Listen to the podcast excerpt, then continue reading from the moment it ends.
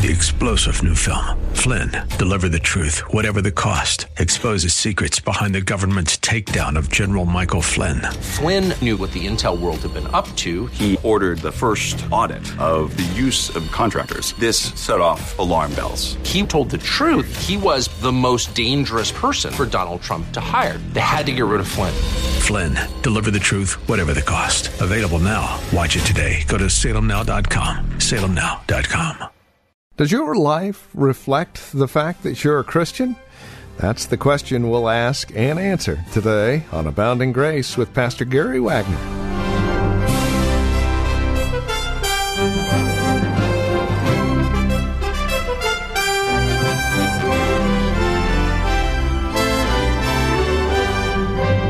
From Reformed Heritage Church in San Jose, greetings and welcome to today's broadcast. This is Abounding Grace with Pastor Gary Wagner. Our time today returns us to Luke chapter 6, verses 43 through 45. It's there that we find the question, What does the fruit you bear tell about you? It's that question we hope to answer today from God's Word. Please join us with today's broadcast of Abounding Grace. Here's Pastor Gary Wagner. If a person is rightly related to Christ as a true disciple, he is bearing fruit more fruit, much fruit. There will be an increase in the fruit he bears so that he looks more like a Christian today than he did in the past. His fruit bearing increases. Sometimes he may like feel like he's much of a Christian and that his fruit is increasing. But you know, one thing you must learn is that the better Christian you become, the worse you may very well feel, and the guiltier you feel about things because the closer you stand to the light, the more blemishes you're going to see. The closer you get to the Lord Jesus Christ, the more you are going to compare yourself to Him, and the more sin you're going to see in your life. You may be bearing more fruit, such as humbleness and a brokenness of spirit because you are so close to the Lord Jesus Christ. So the feeling of dissatisfaction with self may increase, but the fruit, the Christ likeness, the doing of the will of God will become more obvious to others as the years go on and you draw closer. Not only as you stay close to God, as you abide in Him and Him in you, do you bear fruit. But notice verse 1. I am the true vine, and my Father is the husbandman. Every branch in me that beareth not fruit, he taketh away, and every branch that beareth fruit, he purgeth it, or he prunes it. Now, if you confess to be connected to Christ and you are not bearing fruit, says right here, he's going to cut you away. But if you're really connected to Christ and you are bearing fruit, it says he's going to cut you also. Every branch that doesn't bear fruit, he is going to cut off and throw into the fire because it is proof that you were never really connected to the vine at all. You just thought you were. But every branch that is bearing fruit, he is going to prune. Why? So that you'll bear even more fruit. God loves you and I so much and wants us to bear fruit, that He is going to help us by being a faithful husbandman and vine dresser. And He's going to prune our lives. Now, pruning doesn't feel so good, does it? God prunes away those areas of your life that draw you away from Him. He'll cut them away. You can make a lot of money and have a nice car and a home, and God will come along and He will cut it away. Maybe because you had become puffed up and thinking you're pretty good stuff. Look at what I've done. Or maybe you had become greedy and, and uh, were spending all God had given you on yourself instead of advancing His kingdom. You're more interested in building your own little kingdom and what you could accumulate for yourself. You can make grand sounding professions, beloved. You can look and do on the outside what every Christian is supposed to do. But if you are not bearing the fruit that God wants you to bear in your life, and it is not coming from your heart, He'll cut you off and throw you into the fire. Now, what is the fruit here? Well, let's go back to John 15, verse 7. If ye abide in me, and my words abide in ye, ye shall ask what ye will, and it shall be done unto you. Answered prayer, beloved, is fruit. Herein is my Father glorified, that you bear much fruit. So shall ye be my disciples. As the Father hath loved me, so I have loved you. Continue in my love. Abiding in his love and being as loving as Christ is the fruit that we are to bear. These things I have spoken unto you, that my joy might remain in you, and that your joy might be full. Another fruit is that we live joyful lives, content with the will of God. This is my commandment, that you love one another as I have loved you. Greater love hath no man than this, that a man lay down his life for his friends. You are my friends, he said, if you do what I command you, loving other people and being willing to sacrifice your life for the brethren, obeying what the Lord Jesus Christ commands you. These are the fruits that Jesus looks for. By their fruits you shall know them. If these fruits are not there, beloved, then your life is going to shrivel up and die and be cast into the fire. But if these things are there, although not perfectly, it's not because of you. Don't you dare take credit for it. It is because you had an evil heart and God, in His grace, changed it into a good heart. And though you were a bad diseased tree, God changed your diseased heart and made it good and pure and wholesome. And now you are able to produce good fruit. But if you do produce any good fruit at all for God, it is simply because God has been a faithful gardener in your life. Turn to Galatians chapter 5. Galatians 5, verse 22. Another very familiar verse. In fact, many of you may have been thinking about this as I'm preaching. Galatians 5:22 But the fruit of the spirit is love, joy, peace, long-suffering, gentleness, goodness, faith, meekness, temperance; against such there is no law. And they that are Christ have crucified the flesh with the affections and lusts. If we live in, in the Spirit, let us also walk in the Spirit. Here is the fruit the fruit or virtues taken right out of the life of Christ. The Holy Spirit is the one that produces these things within us, beloved.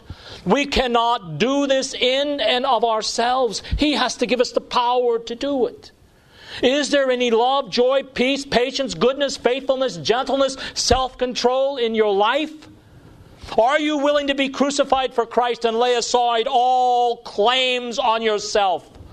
Are you walking by the rule of the Spirit, depending upon Him to give you the strength to be the Christian He has called you to be? Or are you depending on yourself? These are the fruit that will show up in the life of the Christian. Are they in you? Turn to Ephesians chapter 5, verse 7. Ephesians 5, verse 7. Be ye not partakers with them, for ye were sometimes in the darkness, but now are ye in the light, are ye light in the Lord. You see, there has been a great transformation in your life. And he says, Walk as children of the light, for the fruit of the Spirit, or the light, is in all goodness and righteousness and truth, proving what is acceptable unto the Lord, and have no fellowship with the unfruitful work of darkness, but rather reprove them. You see, if this transformation has taken place in your life from being darkness and becoming light, then there are certain things that will affect your behavior and you are going to be good, righteous, and faithful. Now, what does it mean to be good? Well, just think of the various synonyms, such as kindness, or generous with your time and your energy and your life, helping other people. That's goodness. And righteousness? wanting to believe whatever the Bible says to believe, wanting to live however the Bible says to live, wanting to do every day whatever the Bible says to do. Faithfulness, God is faithful to you, giving you everything you need to live a life unto Him, and you want to be faithful to Him.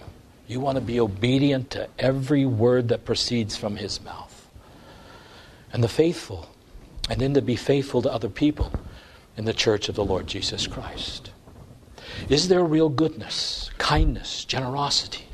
Is there righteousness in you? Being willing to do whatever the Bible says, no matter if it is inconvenient for you or not. And faithfulness. Being faithful to every vow you have ever given. Just think of all the vows you have made in your life. Someone who is disciple of Christ is someone who is bearing the fruit of faithfulness in their vows. How about your marriage vows as one example? I vow before God and these witnesses to be your faithful and loving husband, to cherish you, to nourish you. I ask you, brothers, does your wife feel cherished and nourished? Or is she browbeaten or perhaps neglected? How about the vows you wives took? I promise to love you and obey you and to be submissive. Has your life been one of submission and loving obedience, or do you maneuver situations for your good and manipulate your husband? Now, beloved, I could mention many more vows in our lives, but I hope you get the point here. The fruit that distinguishes us as Christians is faithfulness, righteousness, and goodness. A turn to Philippians chapter 1. Paul is struggling with himself. He doesn't know what he wants to live, whether he wants to live or die. And finally, he says, Well, I better live because it's better for you, but I would rather be with Jesus. And so then he says in verse 21, Philippians 1:21, For me to live is Christ, and to die is gain. But if I live in the flesh, this is the fruit of my labor, yet what I shall choose I wot not. For I am in a strait betwixt two, having a desire to depart and to be with Christ, which is far better. Nevertheless, to abide in the flesh is more needful for you. And having this confidence, I know that I shall abide and continue with you all for your furtherance and joy of faith, that your rejoicing may be more abundant in Jesus Christ for me by my coming to you again. Paul says, I really have to wrestle with this thing. For me to live as Christ, but to die is gain more of Christ. I know if I die, it will be better for me, for I will gain more of Him. But I know if I stay here, I will be able to form more useful, fruitful labor among you. Therefore, if it is God's will, I'll just stay here for a little while longer. Well, I don't think any of us will ever have the insight that Paul had as to when our time to die will come. But his point is what is the one thing that shows you are a true disciple? I want to accomplish fruitful labor in the lives of those who love God. I don't want to count for something in the lives of my brothers and sisters. I want to minister. How many of us live solitary, isolated lives by ourselves or with our families, totally unrelated to anyone else in the church? And we call that living the Christian life. A true disciple of Christ is someone who wants to bear fruit and does bear fruit because a good tree bears fruit, and the true character of someone is shown in his behavior, and that fruit is a fruitful ministry among his brothers and sisters in the church.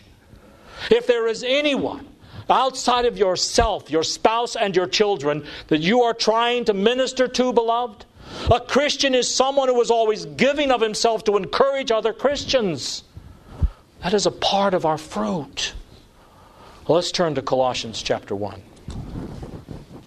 We give thanks to God and the Father of our Lord Jesus Christ, praying always for you, since we heard of your faith in Christ Jesus and of the love which ye have to all the saints, for the hope which is laid up for you in heaven, whereof you heard before the word of the truth of the gospel, which is come unto you, as it is into all the world, and bringeth forth fruit, as it doth also in you, since the day ye heard of it, and knew the grace of God in truth. Paul says, One thing I praise God for is that the gospel is advancing throughout the world. That nothing can hold it back.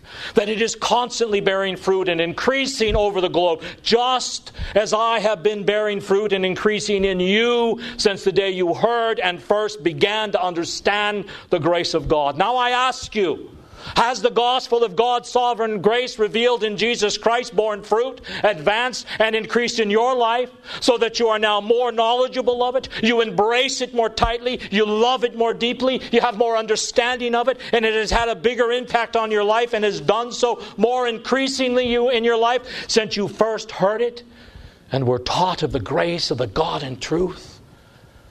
In other words, when you hear the gospel of sovereign grace, does it still thrill you? When you hear sermons about the sovereign grace of God revealed in Jesus Christ to undeserved sinners, how does it affect you?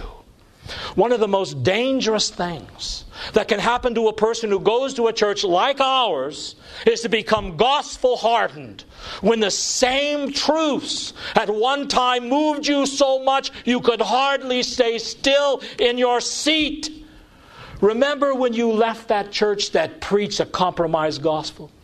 And you came to Reformed Heritage Church or some other Reformed church, and you heard the gospel of sovereign grace for the first time, and God opened your heart to it. Do you remember what it did to you? Remember how you couldn't get enough of it. It just shook you to the very core of your being, and you loved it and praised God for it, and found yourself being very tender toward God. Beloved, how long has it been? Have you gotten used to it? Have you heard it so much now that you've become even dissatisfied with Reformed Heritage Church? And do you think you should possibly go find another church that can stimulate you more? I pray that's not so. The Bible says that one of the fruits we bear is that the gospel of Christ bears fruit in us, increases within us, advances in us. We love it more. We have more understanding of it.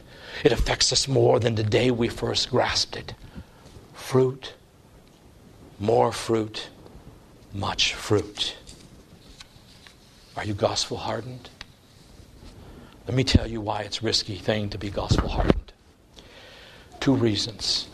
First of all, when you are gospel hardened and you're not saved, you are then in a state in which God may just let you go to hell in peace and never bother your conscience again.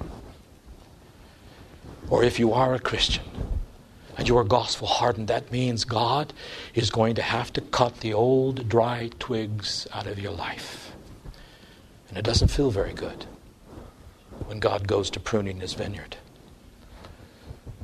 So if your heart has been hardened to the gospel, you better deal with it quickly because by their fruit you shall know them. What kind of behavior are you manifesting every day in your life? A good tree will produce good fruit. A bad tree will never produce good fruit. Now, you're not going to be perfect until you die.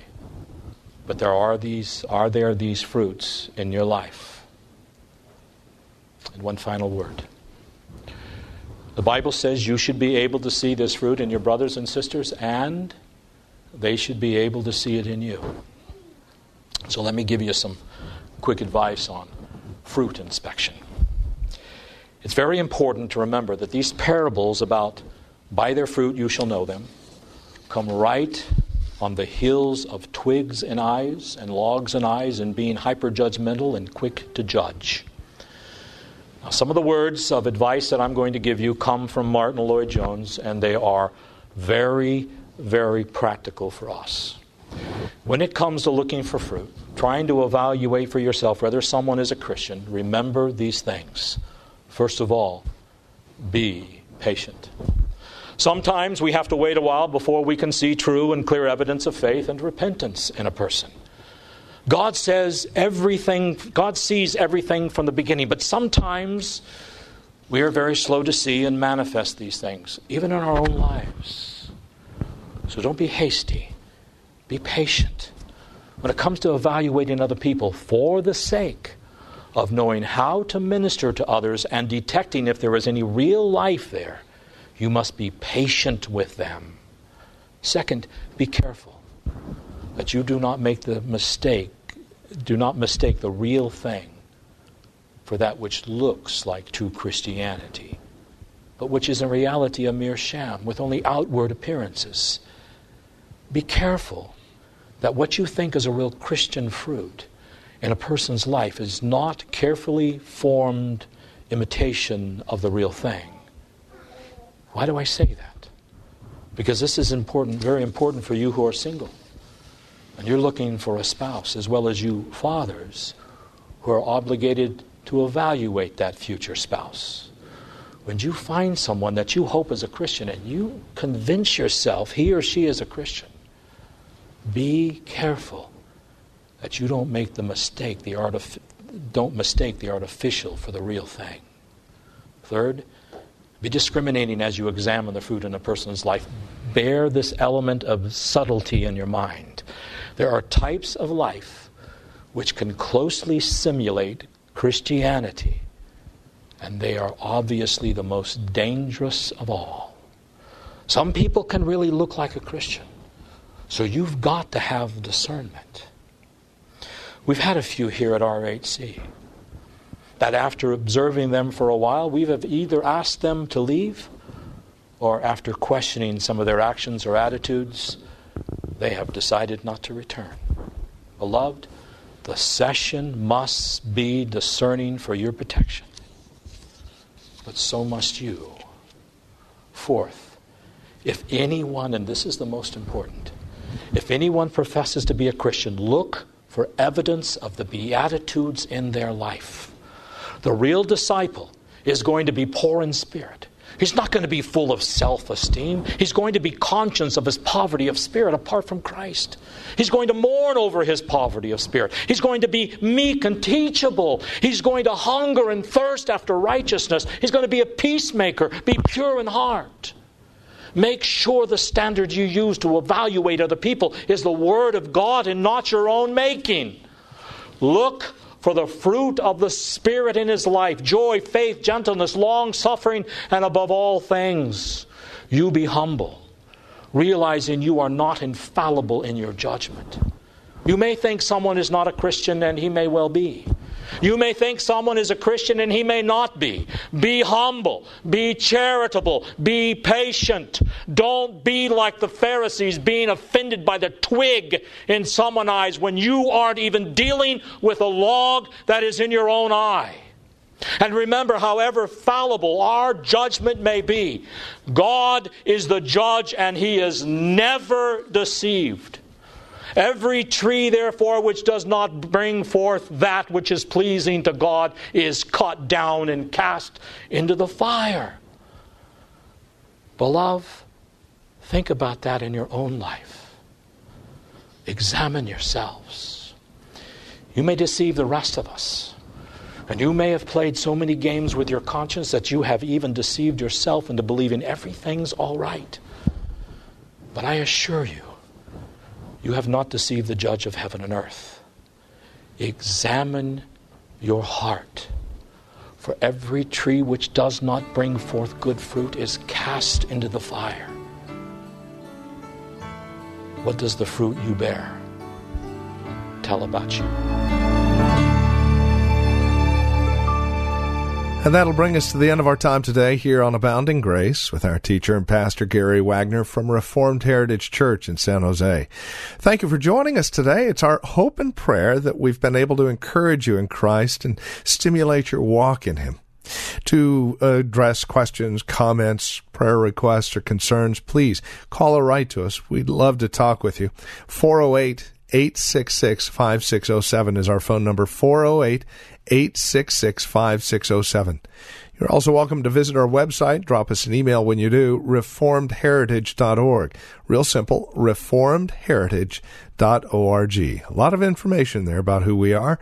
We would invite you again to stop by, reformedheritage.org. Or if you're writing to us, the address is PMB, Post Mailbox 402, and the address is 1484 Pollard Road, Los Gatos, California 95032. That address can be found on our website, reformedheritage.org, or again, simply call 408 866 5607. Copies of today's program are just $5. Mention today's date and we'll get a CD out to you. And please remember that we are listener supported which means when you link arms with us financially, we're able to continue the ministry here on this station. It's a great way to study God's Word together, isn't it?